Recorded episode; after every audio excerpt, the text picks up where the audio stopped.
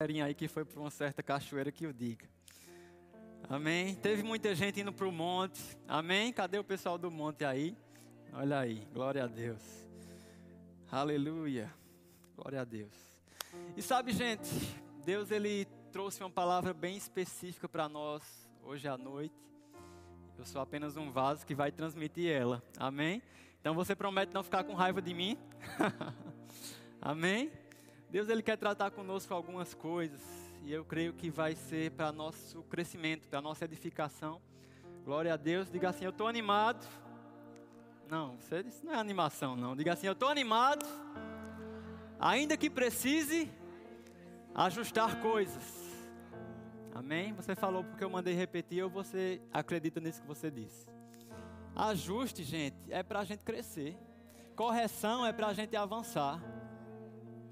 Amém? Glória a Deus. Eu queria que Pedrão, por favor, Pedrão, botasse aí a imagem da nossa missão, visão e valores. Glória a Deus, foi rápido, não deu nem tempo de beber o golinho aqui. Gente, essa é a nossa missão, visão e valores enquanto jovens verbo da vida, amém?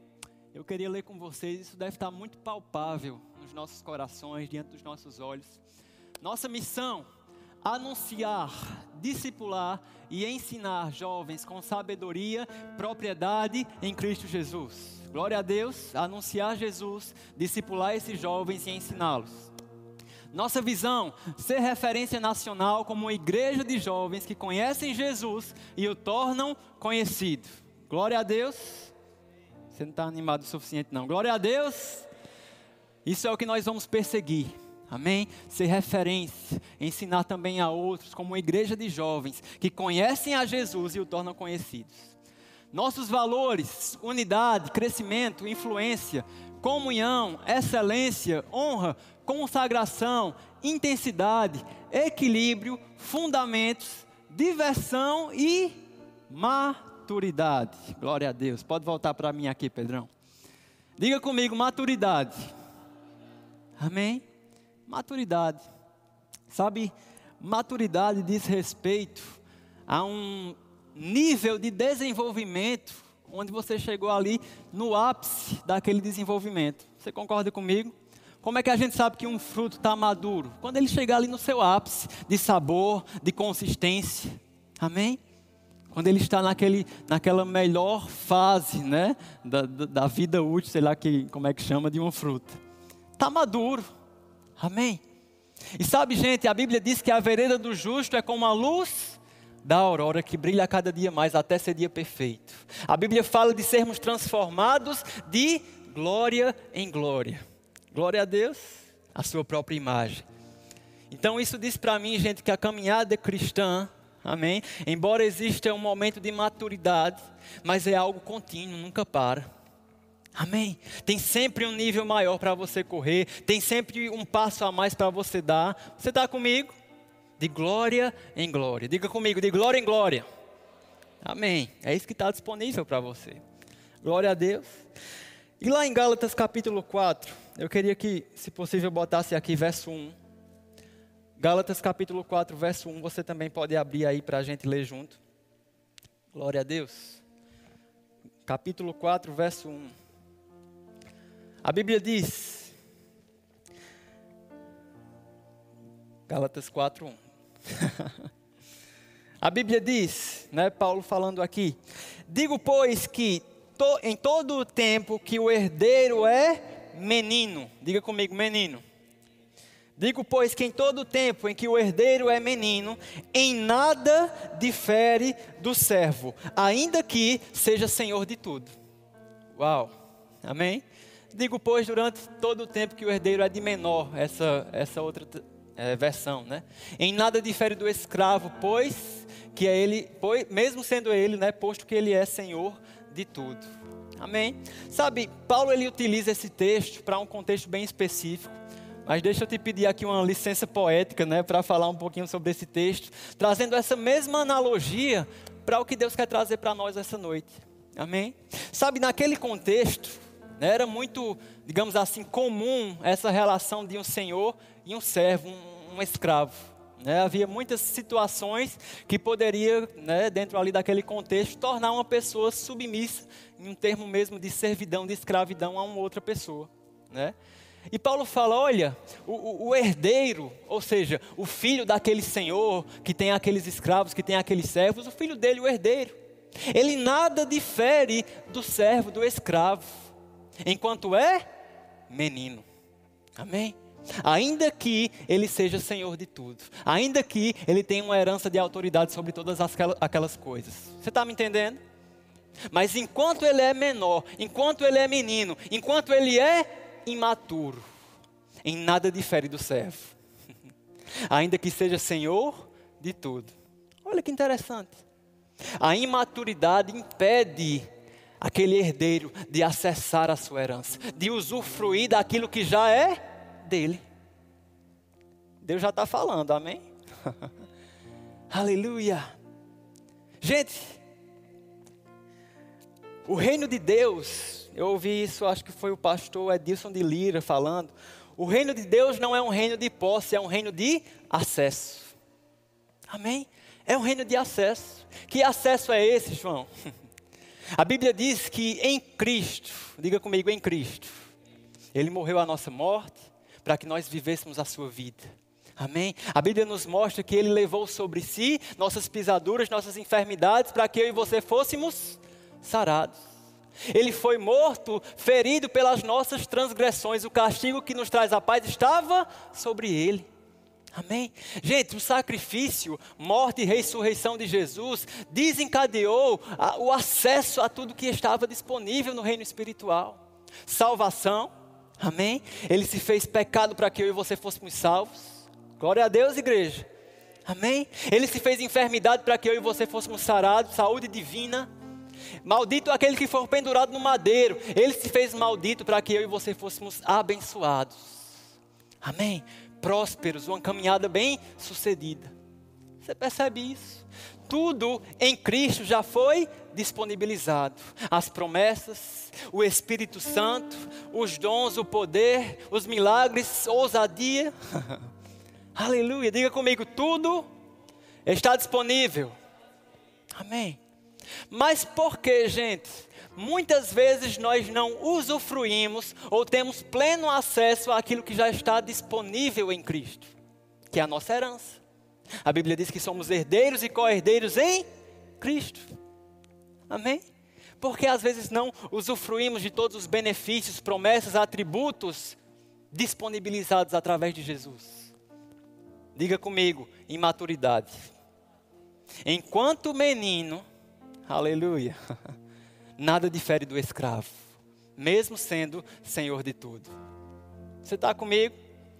Glória a Deus. Não sei se você está animado ou você está refletindo. Dê um glória a Deus aí no seu lugar. Amém. Aleluia. Tudo já foi disponibilizado em Cristo. Amém. Mas por quê? Eu anotei essa, essa pergunta aqui. Porque, embora tendo acesso, muitas vezes não experimentamos plenamente das promessas, dos benefícios, da ousadia, dos dons. Por quê? Glória a Deus. Abra comigo lá em Lucas capítulo 15. Lucas 15, verso 11.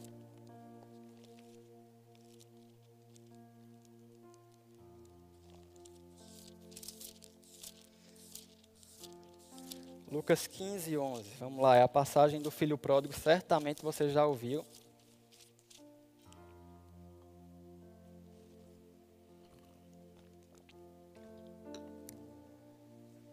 Quem abriu, dá um glória a Deus aí.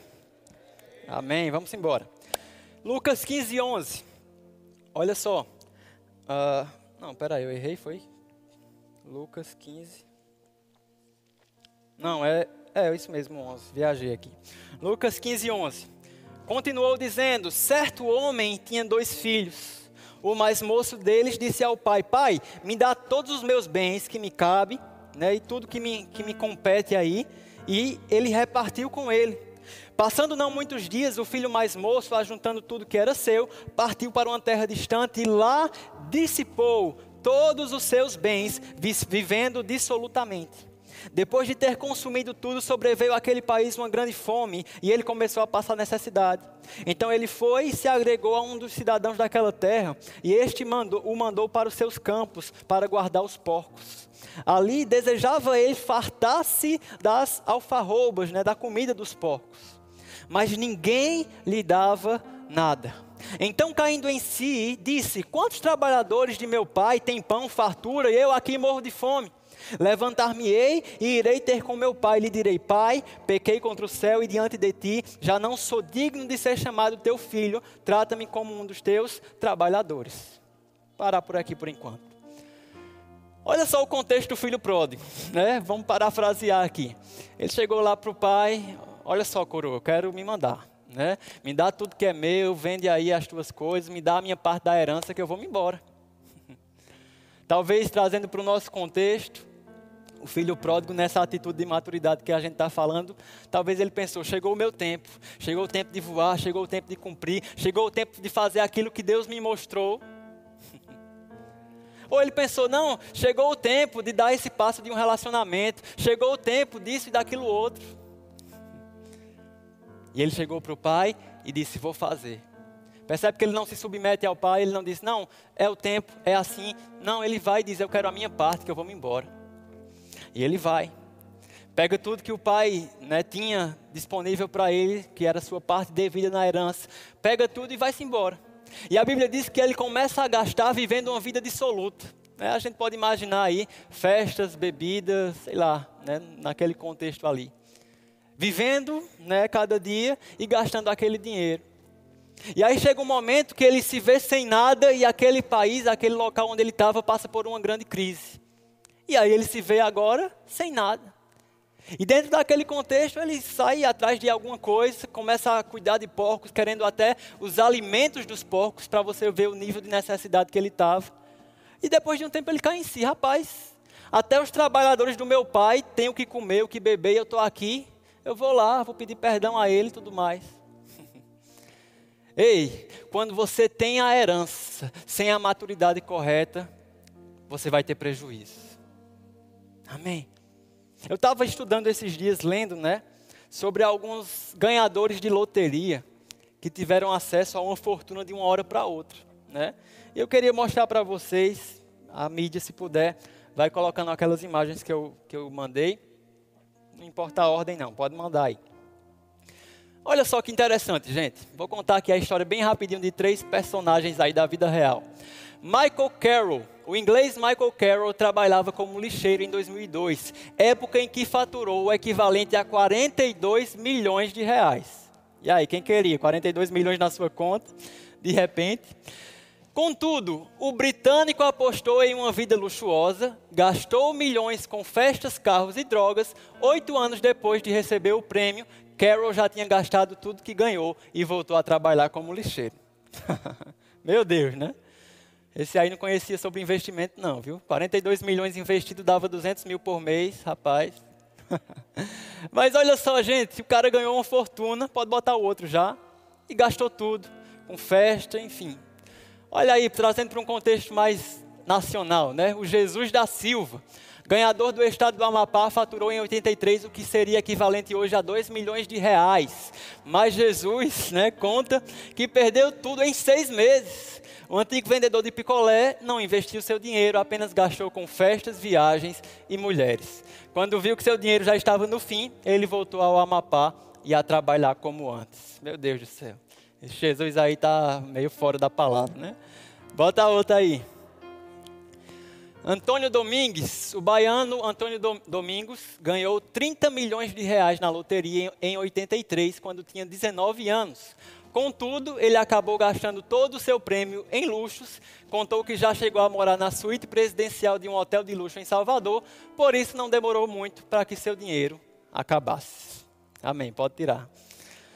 Glória a Deus. Percebe, gente? Eu falei do filho pródigo que teve acesso à sua herança, trouxe um contexto um pouco mais próximo para a gente analisar aqui. Mas você percebe que você ter acesso a algo que é uma bênção, concorda que 40 milhões na tua conta é uma benção? Amém? Se você não quer, eu mando meu pix para você e a gente vai avançando. Amém? Era uma benção. Mas A imaturidade tem o poder de transformar a bênção em maldição. Percebe isso? Aquilo que poderia ser uma bênção para a vida deles, para a família deles, para até os filhos futuramente e a sua herança, se tornou uma maldição. Glória a Deus. O acesso do filho pródigo, porque não tinha maturidade, aquela herança antes do tempo se tornou uma maldição. E sabe, isso me lembra uma história. Quando eu tinha, acho que uns 11 anos de idade, 12, nem sei. Eu não sei porquê, né, mas eu comecei a crer e orar para ter um canivete. Né? Não me pergunte por quê. Não sei se eu queria fazer uma rebelião lá no ensino fundamental, alguma coisa assim, misericórdia. Mas eu queria ter esse bendito canivete. E eu, né, deu na telha que eu podia orar e crer e Deus ia me dar o canivete. Né? Olha aí que cristão fervoroso.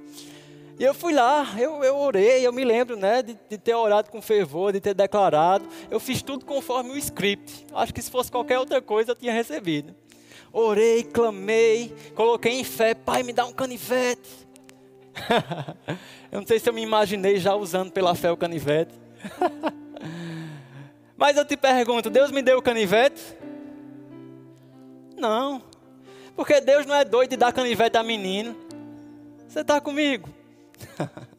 Sabe, gente, às vezes nós estamos numa condição, pai, eu quero ir para as nações, eu quero pregar a tua palavra, eu quero colocar aquele projeto para frente. São coisas de bênção até, o canivete talvez não. Mas coisas que talvez fluam até mesmo de uma, um desejo legítimo de cumprir o ID, de cumprir a palavra, cumprir o teu chamado. Mas Deus olha para você e diz: se eu te der nesse momento o acesso a tudo isso, você vai ter prejuízo porque você não tem capacidade, maturidade para lidar com isso agora. E sabe, às vezes a gente está entrando, saindo nessa mesma condição de imaturidade. Deus querendo te dar mais, te propor novos desafios e você está lá na mesma condição, até desejando, mas numa posição de maturidade que não compete com aquilo que Deus quer colocar na tua vida. Você está comigo? A imaturidade, gente. Sabe, Deus ele, ele trabalha com a nossa estrutura. Amém?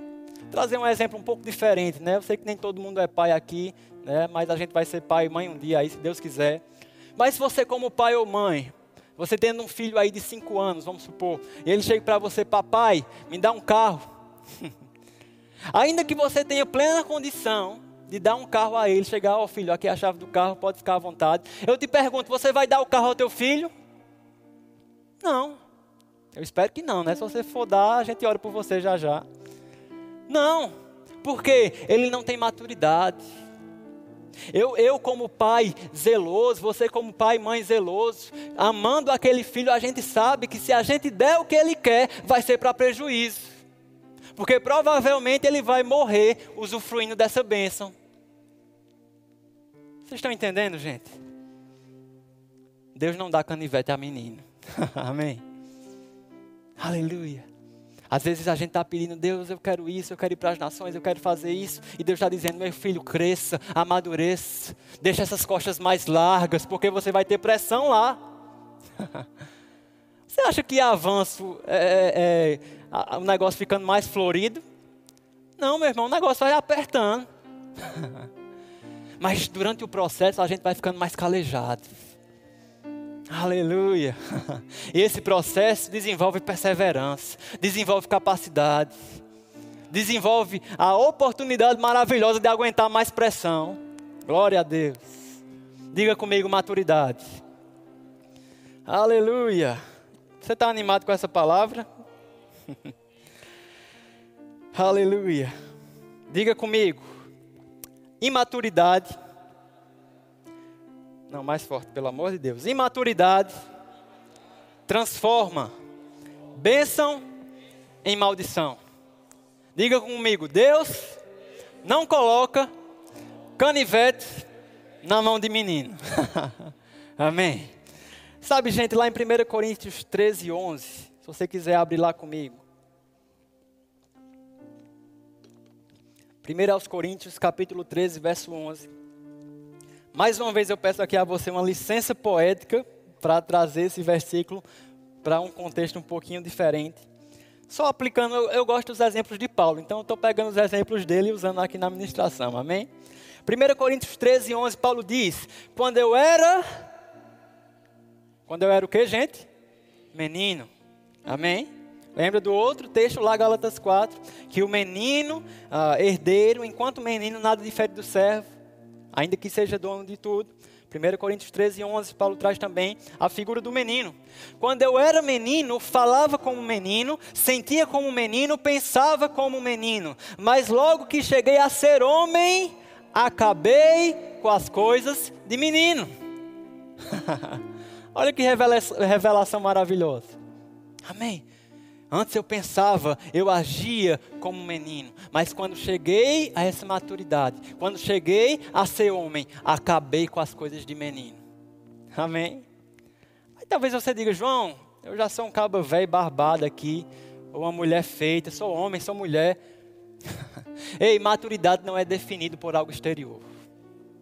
Amém?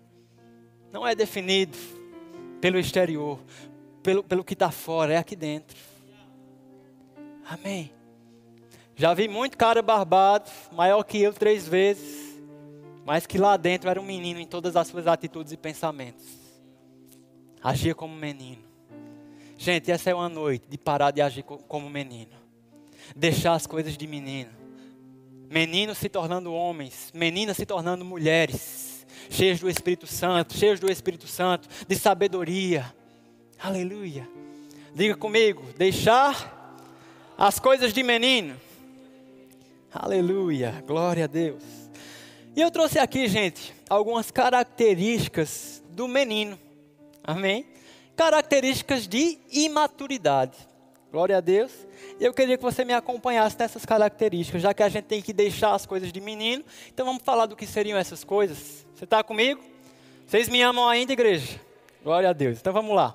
Características do menino Características de alguém imaturo. Primeiro ponto é alguém superficial. Superficial. O que é superficial, João? Alguém que não está profundo. Amém? Superficial. E essa superficialidade, ela influencia todas as esferas da sua vida. Vive muitas vezes de aparência. Quando vai conversar com você, você não tem conteúdo. Porque é superficial. Tem gente que vem falar comigo às vezes, e aí, João, visto o que aconteceu no BBB? Rapaz, vi não. Visto o que aconteceu na série tal? Rapaz, vi não. Pronto, acabou o assunto da pessoa. não tem conteúdo. Gente, muito cuidado com o ambiente que você se expõe. Tudo que você vê ou escuta traz uma mensagem aqui para dentro. Tudo que você vê ou escuta transforma-se em pensamentos. Pensamentos transformam-se em atitudes e atitudes vão definir o teu futuro. Ou seja, tudo começa com o que o ouvido ouviu ou com o que os olhos viram. Aleluia! É forte, amém? Tem uma musiquinha no departamento infantil que traz essa revelação de forma maravilhosa. Cuidado, olhinho no que vê. Cuidado, ouvidinho no que ouve. O Salvador dos céus está olhando para você. Cuidado o olhinho no que vê. Glória a Deus. É forte, meu irmão. Tudo que você vê, tudo que você escuta, o que você lê, o que você absorve de informação, está determinando se você é superficial ou você é profundo. Aleluia. Eu não estou dizendo que isso aqui é pecado, isso não é. Eu estou te dizendo que isso está transmitindo uma mensagem para você. Aleluia. Eu teve um, pensando esses dias, eu falei com um rapaz já há um tempo atrás, quando começou esse negócio de pandemia. Ele falou comigo no WhatsApp na época, ele disse: "João, eu tô tá complicado aqui, eu tô com medo, eu tô agoniado, eu tô com medo das coisas acabarem, do mundo se acabar e essa doença e não sei o quê, uma atmosfera de medo terrível na vida dele. Falou comigo, né? E eu, beleza, entendi. E eu disse, cara, me diz aí, o que é que tu tá fazendo no teu dia a dia? Não, cara, lockdown, né, não dá para fazer nada, então eu acordo, fico sem fazer nada, como alguma coisa, vou assistir alguma coisa, vou ouvir o jornal, vou ver o que é está acontecendo, fico no Instagram. Pronto, acabou o dia do cara. eu comecei a olhar para o contexto do que ele estava vivendo. E eu pensei, poxa vida, eu estou dentro do mesmo contexto em termos de circunstância. Né? A pandemia estava né, de um lado para o outro, dava no mesmo. Eu estou debaixo das mesmas circunstâncias, mas o meu fruto é diferente. Porque eu estou em paz, eu estou ousado, eu estou crescendo, eu estou avançando. E ele está com medo, está desesperado. Qual é a diferença? o que a gente estava consumindo. Porque eu estava ouvindo a palavra, estava participando dos cultos online, estava fazendo curso, estava vendo livro, lendo, se desenvolvendo, aprendendo uma coisa nova, produzindo conteúdo, fazendo caneca. Você está comigo? Produza resultado, meu irmão. Corra atrás, aprenda uma coisa nova, coloque conteúdo para dentro, saia da superficialidade. Se aprofunde em Deus, meu irmão. Vá orar, vai ler, ler a Bíblia. E eu passei uma medicação para ele. Eu disse: Olha, todo dia você vai ler um capítulo de Provérbios e você vai ouvir o CD completo de Não Temas. que é só a palavra de Deus cantada. Fica a dica, você joga no YouTube Não Temas. É um CD que tem um camaradazinho assim, num mar e uma tempestade. Maravilhoso. Amém. Glória a Deus. Superficialidade. Quem é superficial geralmente é preguiçoso. Quem é superficial geralmente vive uma vida de aparências porque não tem conteúdo para mostrar às pessoas. Vi uma vez um outro jovem, é rir para não chorar, meu Deus. Numa condição superficial como essa que eu estou te falando, uma falta de autoestima, uma situação assim bem de alma mesmo. E esse jovem ele começou a postar dizendo que era surfista. Arrumou uma prancha, acho que não era nem dele, postou a foto de prancha e tudo mais. E de repente eu comecei a ver umas fotos ele postando, né, com uma legenda dizendo que era ele e tudo mais, de um surfista numa onda bem grande, assim, oh, meu Deus, isso é no Brasil, que onda de torá é essa? De longe, né, não dava para ver quem é. E ele postando. E beleza, né, comentários, curtidas, aquela coisa louca. E um dia eu estava vendo alguma coisa na internet, eu acho que eu ia fazer uma caneca para alguém, alguma coisa que eu procurei arte lá. E eu vi a mesma foto dele num site lá, num, num site grande. E eu disse, rapaz, o bicho está conhecido mesmo. que surfista de Torá é esse? A mesma foto. E quando eu fui ver embaixo, surfista profissional, fulano de tal, não sei o que, não sei o que, não sei o que, era nos Estados Unidos, não era nem aqui. Ele estava pegando as fotos para dizer que estava, sei lá, surfando essas grandes ondas aí. O que é isso, gente? Superficialidade. Vivendo de aparências. Agora, da onde vem isso? De uma vida superficial. Meu irmão, quem está em oração, quem entende um propósito, não precisa disso não. Amém? Você quer um remedinho para a superficialidade? Pega o contato dos meninos e fica indo para o monte com eles. Porque lá não tem ninguém para te ver. Aleluia. Vai orar lá junto com eles. Aleluia. Diga comigo, superficialidade. Sintoma, característica de menino, de infantil, de sub-15. Amém? Outra característica, dois, posição de vítima. Assume uma postura de vítima e terceiriza a culpa de tudo que acontece na sua vida. Você se torna um coadjuvante do roteiro da sua própria vida. Aleluia. Meu Deus, isso aqui quando eu escuto já dói aqui dentro. Ah, mas é porque isso aconteceu comigo, é porque fulano fez isso, aquilo, outro. Ah, não deu certo porque eu nasci nessa família, porque eu não tenho dinheiro, por quê, por quê, por quê. Nunca a culpa é sua. Terceirizando a culpa. Só que o problema é que uma filosofia de vida onde tudo é culpa dos outros, tudo é culpa do que está fora, eu vivo pela circunstância, é uma filosofia que você não tem controle de nada. Afinal, se tudo é culpa dos outros, é aquela música, deixa a vida me levar, a vida leva eu. E tem muita gente vivendo assim, gente. E infelizmente, parece que a sociedade hoje está aplaudindo a vítima. Se colocar numa posição de vítima, gente, isso não é louvável, não. Ah, por causa disso, por causa daquilo outro, porque minha família. Ei, se torne protagonista da sua própria vida. Assuma o controle. Se você está onde você está, a culpa é sua. Se você está bem, a culpa é sua. Se está mal, a culpa é sua. Ah, João, mas foi a circunstância. Mas você tem o poder de assumir uma postura, mesmo diante da circunstância. Quando o gigante Golias se levantou contra Israel, a postura do exército de Israel foi de medo.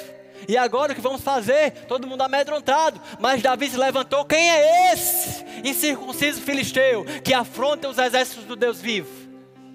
Uma postura por dentro. A circunstância era exatamente a mesma.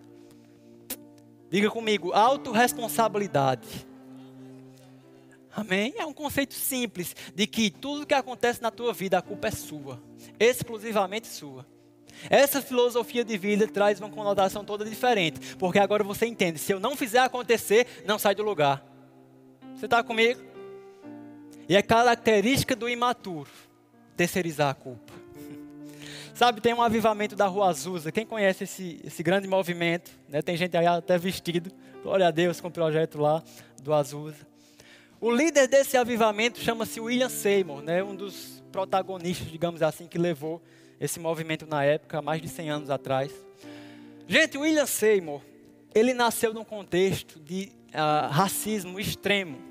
Então ele era negro numa sociedade altamente racista, filho de ex-escravos, cego de um olho e semi-analfabeto. Tá bom para você? Tinha tudo para não ser ninguém, para não dar em nada. Mas esse homem se conformou.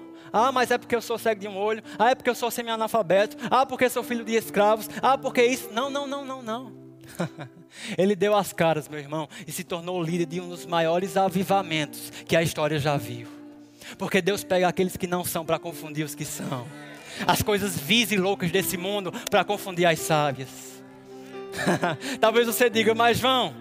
Talvez você não seja analfabeto, talvez você não seja cego de um olho, mas você diga: ah, olha a minha situação, olha como eu estou, olha de onde vim. Pronto, é em você mesmo, meu filho. Que o poder de Deus, a graça de Deus vai ser ainda mais manifesta e abundante. Pegando as coisas que não são e confundindo as que são. Agora, se você ficar na postura de vítima, ah, eu sou um coitadinho, ah, isso, ah, aquilo outro, nada vai acontecer. Glória a Deus. Você me ama ainda? Ponto 3, característica de menino. Eita, essa aqui já doeu de novo. Aleluia. Tem um versículo que diz, se eu não me engano, é assim: seis coisas Deus não gosta e a sétima ele abomina. Uma coisa assim. Pronto, essa aqui para mim é a minha sétima. Amém? Ponto 3, característica de, característica de menino. Não tem palavra. Eita Jesus. É aqui que o meu fruto do Espírito é desenvolvido. Pessoas que não têm palavra. Ah, eu vou e não vai. Ah, eu te ajudo e não ajuda. Aleluia. Glória a Deus. Meu irmão, a tua palavra tem que ser sim, sim, não, não. Se é sim, é sim. Se é não, é não. Aleluia. Deus vela pela palavra dele ao ponto da Bíblia mostrar cenários onde ele se torna quase que refém da sua própria palavra. Porque ele falou, agora tem que cumprir. Gente, vamos levar isso para a nossa vida. Se você falar, meu irmão, faça. Se você disser que vai, vai. Se você colocar o nome na lista, vá. Se não deu para ir, dê uma justificativa. Porque é a tua palavra que está em jogo. Aleluia. Se você não tem palavra, você não é digno de confiança. Amém? Eu já tive, no contexto de lideranças que eu passei, né, eu liderando alguns, algum tipo de grupo, eu já tive liderados muito bons naquilo que eles deveriam fazer naquele departamento. Topado, era tecnicamente muito bom, mas não chegava na hora. Pontualidade diz respeito também à palavra, amém, igreja? Não chegava na hora, dava a palavra, faltava. O cara era muito bom, mas não tinha palavra. Não dava para confiar, não dava para contar. Você está comigo? Ter palavra, palavra de homem, palavra de mulher, de Deus, sim, sim, não, não. Isso é característica de maturidade. Agora, característica de maturidade, quem não tem palavra. Quem não é digno de confiança. Você está comigo? Ponto 4. Característica de menino: inconstância. Começa, não termina. Fogo de palha. Eita, que massa, agora eu vou para cima, vou fazer acontecer. Não dá um mês. Não é porque não era o tempo, acho que não deu certo. Inconstante. É uma vida de montanha russa, altos e baixos. Como as ondas do mar indo e voltando. Pessoas que muitas vezes são levados por todo o vento de doutrina, inconstância. Isso é característica de menino. Aleluia. Está doendo essa palavra, meu irmão? Inconstância. Nossa vida não deve ser uma montanha russa, não, meu irmão. Você não pode estar lá em cima, depois lá embaixo. Eu sei, no mundo tereis tribulações, mas tendes bom ânimo, porque eu venci o mundo. E esse que venceu o mundo habita aqui dentro. Poderia usar um exemplo aqui de uma, uma boa ação da Bolsa de Valores. Eu que gosto de investimento. Quando você olha para o gráfico de uma boa ação, ela pode até subir e descer, subir e descer, subir e descer. Mas quando você olha para um retrato maior, a subida dela é assim, ó, subindo. Ei, você vai passar por desafios altos e baixos, mas a tua vida tem, tem que ser como a luz da aurora. A cada dia mais, a cada dia mais. De glória em glória. Aleluia, mas só alcança isso quem é constante. Comece e termine, vá até o fim. Ah, mas eu acho que acabou a graça para fazer. Oh, meu Deus, se a graça acabasse, a gente estava perdido, meu irmão. Glória a Deus. Cumpra com fidelidade aquilo que Deus colocou no teu coração. Vá até o fim. Aleluia. Ponto 5. Característica de menino: tagarelice. Fala pelos cotovelos. E eu não estou falando aqui de personalidade, eu sou quietinho, não quer dizer que eu sou espiritual. Tem gente que fala mais um pouquinho sem problema. Mas tem gente que, rapaz, extrapola. Perde a oportunidade de ficar calado. Fala demais, fala besteira. Ei, você tem dois ouvidos e uma boca, não é por acaso, não. Temos que ser tardio em falar e prontos para ouvir. Isso é característica de maturidade. Provérbios fala algo interessante, ele diz assim, ó, lá em Provérbios, até o tolo se passa por sábio quando fica em silêncio. Olha que massa. Quietinho ali, todo mundo fica sondando, rapaz, o bicho é sabedoria mesmo. eu já passei por isso, que eu sou quieto, sou calado. Até o tolo se passa por sábio quando, ó, fecha a boca. Tem gente que é pronto para criticar, que é pronto para apontar o dedo, mas não tem resposta para nada. Se você tem uma crítica construtiva para os jovens, para os cultos, seja resposta, meu irmão. Amém? Você não é um juiz para apontar o dedo e ficar falando, ó, oh, tá errado, fulano fez isso, aquilo outro. Ei, seja resposta. Quando não compete a você resolver, seja resposta de oração então. Aleluia. Cuidado com a tagarelice. Cuidado com essa característica de falar de autoridade. Ei, isso vai ser morte para a tua vida. Cuidado com essa tagarelice também na rede social. Estou dizendo que você não pode postar quantas vezes você quiser, pode postar, mas cuidado, gente. Você não precisa falar tudo que você pensa, não. Às vezes o que você fala pode ser pedra de tropeço para alguém mais fraco na fé. Amém? Tem coisas, opiniões que por amor a outros, eu tenho que segurar para mim. Você está comigo? Aleluia. Vamos ser zelosos. A Bíblia diz de suportar as fraquezas dos fracos. Às vezes significa simplesmente ó, ficar em silêncio. Amém? Ainda que em alguns momentos gritar parece ser justificável, falar né, reclamar, parece ser justificável porque você foi injustiçado, ainda assim, meu irmão, o amor tudo suporta. Aleluia. Maturidade. Aleluia. Sabe, na vida cristã você vai engolir inúmeros sapos. Você vai ter que ficar calado inúmeras vezes quando a tua voz, a tua alma diz: grite, reclame. Você merece a justiça. Mas você tem que dominar a tua alma. Ei, alma, fica no teu lugar, porque é momento de calar. Deus é a minha justiça. Glória a Deus. Vamos avançar. Ponto 6, característica de menino é imediatista. É tudo para ontem. ah, Deus me deu um chamado, Deus me deu uma direção, eu vou amanhã. Calma. Isso já é um sintoma de uma geração né? O povo dizia micro-ondas, mas até o micro-ondas já está meio desatualizado. Tudo muito rápido. E a gente quer transferir essa expectativa de velocidade para as coisas de Deus. Mas ei, Deus trabalha com princípios e processos. Você cumpre o princípio e se submete ao processo. Cuidado com esse sentimento de imediatismo, é tudo para ontem, eu preciso fazer isso logo, eu preciso ir logo. Ei, cuidado. Cuidado. Sabe, às vezes é num tempo de espera, de paciência, onde você vai sendo moldado, onde você vai sendo lapidado. Espera em Deus. Sabe, esperar em Deus não é uma atitude passiva, é você servindo, é você avançando e aquela espera, aquela, aquele momento que você está ali aguardando o cumprimento dessas promessas, está te moldando, está te colocando numa posição de costas mais largas para a pressão que você vai ter lá na frente. Você está comigo? Imediatismo é característica de menino. Isso foi a sexta, tá? Tem 20 e. Não, tô brincando. Tem oito. característica de menino é tolo, não dá crédito à experiência. Aleluia. Não, eu faço porque é assim mesmo. Não, não, é, é assim, é do meu jeito. Não, não escuta a experiência, não ouve a experiência de outros. Aleluia. E é sabedoria você aprender com o erro de outros, meu irmão. É sabedoria.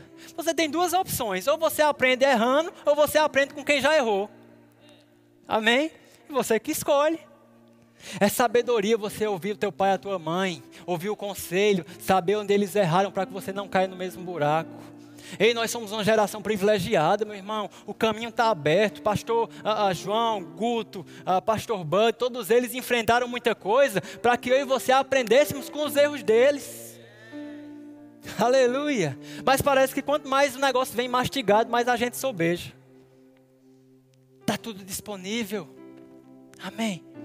Não precisamos errar em coisas que a geração passada já errou, já nos ensinou. É sabedoria ouvir a experiência. É sabedoria ouvir pessoas que passaram por esse caminho que você está passando. É sabedoria. A Bíblia diz: reconhece o Senhor em todos os seus caminhos, e Ele endireitará as tuas veredas. Não seja sábio aos seus próprios olhos, não se estribes no seu próprio entendimento. Aleluia. Não se estribe no seu próprio entendimento. Não seja sábio aos seus próprios olhos. Na multidão de conselhos, a sabedoria. Amém? Conselhos. Só escuta conselho quem cala um pouquinho e escuta, não é verdade? Está tudo interligado. Glória a Deus. Você está recebendo alguma coisa? Amém. Oito. Olha só. Característica oito. Ouvinte negligente. E eu coloquei aqui. Vai ouvir essa ministração, mas não vai mudar em nada. Característica de menino Ouvinte negligente, a Bíblia diz. Uh, deixa eu ver se eu anotei aqui o versículo. Aquele que considera atentamente a lei perfeita, lei da liberdade, e nela persevera, não sendo ouvinte negligente, mas operoso praticante, esse será bem-aventurado no que realizar. Diga comigo, operoso praticante. Essa é a nossa atitude de maturidade. Agora, o imaturo ouvido negligente. Escuta, entra no ouvido e sai no outro. Você vai sair daqui hoje e não vai mudar absolutamente nada na tua vida. Foi mal aí, mas selo de imaturo assim na sua testa. Você está comigo? Aleluia. Ei, Deus só corrige quem Ele ama. Amém? Maturidade, vamos desenvolver isso. Deus ele quer nos trazer para um nível de mais maturidade, de mais intensidade, de mais profundidade para tudo que Ele quer fazer por meio dessa geração. Mas o que ele vai trazer para nós exige uma posição de mais maturidade, porque não, Deus não coloca canivete na mão de menino. Amém. Glória a Deus. Então, quais são as características do maduro? Vamos deixar para trás as coisas de menino, vamos inverter esse negócio. Características do, do maduro, né? de alguém maduro. Ele é alguém profundo, profundo em Deus. Ele assume o protagonismo da sua vida, não se posicionando como uma vítima. Ele tem palavra, ele é fiel, ele é leal. Amém? Ele é constante, ele persevera. Ele não é tagarela, ele prefere ouvir do que falar. Amém? Ele entende o tempo das coisas e não age pelo imediatismo. Ele não é tolo, pelo contrário, ele dá crédito à experiência a sabedoria. E ele não é um ouvinte negligente, ele é um operoso praticante. Glória a Deus. Aleluia. Sabe, eu não quero ser encontrado lá em Hebreus 5,12 nessa condição aqui. Depois de tanto tempo, Hebreus 5,12, Vocês já deveriam ser mestres, mas ainda precisam de alguém que lhes ensine as primeiras lições dos ensinamentos de Deus. Em vez de alimento sólido, vocês ainda precisam de leite. Sabe, eu sei que tem muita gente aqui numa caminhada talvez mais avançada, outros estão começando agora. Mas eu não quero ser encontrado, meu irmão, nessa condição de, ei, você ainda precisa de leite. Mesmo tendo recebido tanto, não dá para te dar alimento sólido. Eu não quero estar nessa condição. Deus ele quer nos elevar para um nível onde o alimento vai ser mais sólido, onde o negócio vai ser mais arrochado. Você está comigo? Aleluia. Por isso que maturidade está inserida ali em, em, um dos nossos valores. Ei, jovem não precisa ser aquele cara imaturo, imediatista, que vai errando e aprendendo, não. Podemos exercer essa maturidade, caminhando de glória em glória. João, como é que eu faço isso?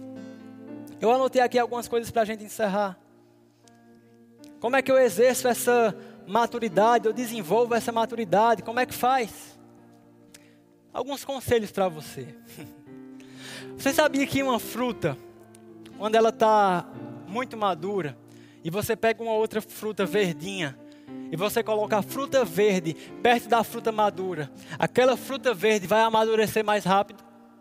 Porque a fruta, no estágio de maturidade, ela solta um gás chamado etileno. E esse gás faz com que a fruta verde amadureça, desenvolva mais rápido. Olha que interessante. Sabe, meu irmão, esse é o local onde as frutas maduras e verdes estão juntas. Olhe para o seu irmão e diga: Você é o meu gás etileno. Ei, é no congregar, é na unção coletiva que a gente cresce. Quer crescer? Quer se desenvolver? Congregue. Esteja perto de pessoas mais maduras que você, que vai te puxar para cima. Aleluia. A unção coletiva é nosso gás etileno aqui nesse lugar.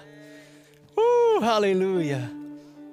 É por isso, meu irmão, que a gente tem a responsabilidade não só com nós mesmos, mas com o outro. Porque o meu crescimento, o meu amadurecimento vai ser crescimento para o outro. Um corpo formado por órgãos interdependentes. Um precisa do outro para funcionar bem. É a igreja. Como eu vou amadurecer, João? Primeiro, congregue. Se exponha a essa unção coletiva. Tenha comunhão com os seus irmãos. É nesse ambiente que o gás etileno espiritual vai chegar na tua vida. Vai cair sobre você. E amadurecimento vai ser consequência disso. que mais? Meu irmão, se submeta ao processo. Um jardineiro uma vez contou uma história que ele tinha no seu jardim uma árvore e ele percebeu um dia que naquela árvore, aquela largata, estava naquele casulo, formando aquele casulo, para passar por aquela é, metamorfose que chamam, não é isso? Para se transformar em uma borboleta. E ele olhava para aquilo com o intuito né, de ver o momento que a borboleta ia sair dali, linda, maravilhosa, voando. Mas ele fala que ele olhava dia após dia e o casulo estava lá, parecia que nada estava acontecendo. Ao chegar num ponto que ele disse: Ah, eu acho que morreu ali dentro, nada está acontecendo, o negócio não sai do lugar. E um belo dia, olhando para o casulo, ele viu uma movimentação. ele viu algo acontecendo e ele foi lá rapidamente. Viu que uma brechinha começou a se abrir naquele casulo, aquele animal lá dentro se movimentando para romper aquilo. E ele pensando: rapaz, vou fazer o seguinte, eu vou ajudar. Eu vou acelerar o processo, eu vou dar um atalho para ele. Foi lá, e rasgou o casulo. De repente, com o casulo rasgado, um animal cai no chão, metade largata e metade borboleta. E ele disse: Rapaz, o que é que eu fiz? Não era para sair voando? Mas o que ele não sabia é que o esforço que a borboleta faz para romper o casulo fortalece as asas e completa o desenvolvimento dela para que ela voe. Ele abortou o processo e matou aquela borboleta. Ei, meu irmão, se submeta ao processo. Não procure atalho, não. É no processo, é na espera, é numa caminhada de perseverança que Deus vai te lapidando, Deus vai te tratando. É se expondo a oportunidades desconfortáveis que você vai se desenvolvendo. Lembra do que o pai pregou mês, é, semana passada? Não desperdice a oportunidade, meu irmão. Porque a oportunidade é esse casulo que você vai num lugar de desconforto, mas você vai se desenvolver. Quantas vezes foi desconfortável ministrar? Lá no início, principalmente.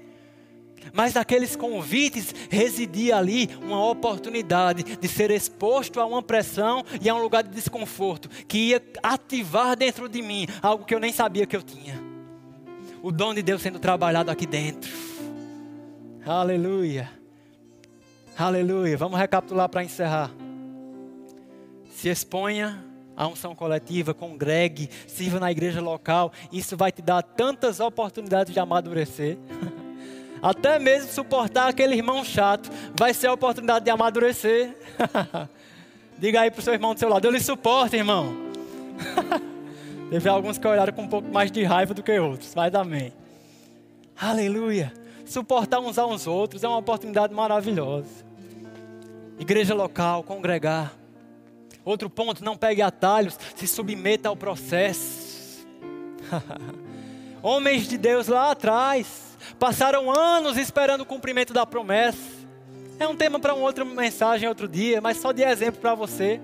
Abraão, desde o momento que Deus disse, Ei, você vai ser pai de nações, até de fato Isaac nascer, foi no mínimo 25 anos.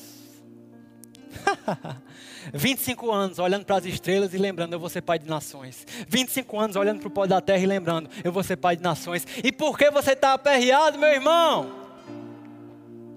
Aleluia.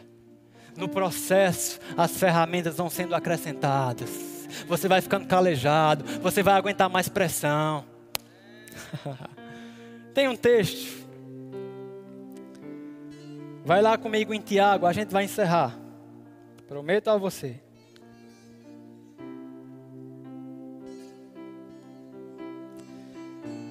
Tiago, capítulo 1. Vamos lá comigo. Enquanto você abre, diga comigo: Eu estou avançando.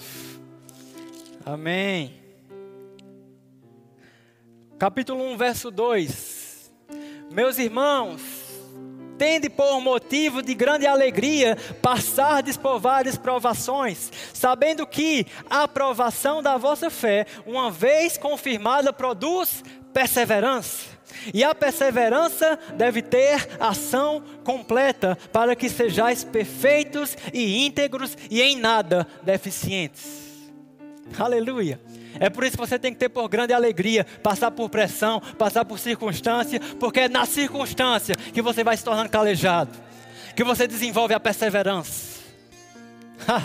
ah, tá, tá tendo falta lá em casa, oh glória a Deus, porque eu estou tendo a oportunidade de exercer a minha fé para que mantimento chegue. Ah, eu estou passando uma situação na minha família de contenda. Glória a Deus, porque é nessa situação que em mim vai resplandecer a luz de Jesus e a minha família vai ser alcançada. A minha empresa está passando por uma situação difícil, está faltando recurso. É nessa situação que você vai glorificar a Deus e crer por sabedoria divina para estratégias para romper com isso. É como aquele ditado: mar calmo não faz bom marinheiro, não. Aleluia. Glória a Deus. E por último, conselho de número 3 para desenvolver maturidade na tua vida. Se submeta à sua liderança. Se submeta à sua liderança. Eu não estou falando porque eu sou líder aqui dos jovens junto com o Suano, não. Mas porque existe uma bênção tão específica para a submissão, meu irmão. Se submeter a uma liderança é segurança para você se submeter a uma liderança no sentido de colocar até mesmo decisões diante de uma liderança é segurança, porque vai haver ali uma cobertura, vai haver conselho. Aleluia. Tudo que a gente faz aqui nos jovens, eu mando para Sami, nosso, como é que chama? Supervisor. Precisava mandar? Talvez não, mas é segurança para mim ter a minha supervisão, ciente, dando apoio, entendendo o que é está acontecendo aqui. Glória a Deus. Aleluia. Você recebeu essa palavra? Aleluia. Deus está nos conduzindo para um nível de maior maturidade. Porque as coisas que Ele quer acrescentar, a gente está no nível bem alto. As coisas que Ele quer que a gente faça como jovens verbo da vida, está no nível que eu digo a você. É desafiador, mas a gente vai chegar lá. Aleluia. Mas eu preciso de você maduro. Eu preciso ter confiança que se você errar, eu vou te chamar para conversar e você vai ouvir a correção com o ouvido bem atento, com o coração bem ensinável, porque correção é benção. Aleluia. Eu preciso de você raiz, meu irmão, porque crente Nutella não está dando não. Não está dando não, meu irmão. Crente raiz. Aleluia. Que bota pressão na pressão. Que quanto mais a coisa aperta, entende que a graça vem e superabunda. Aleluia.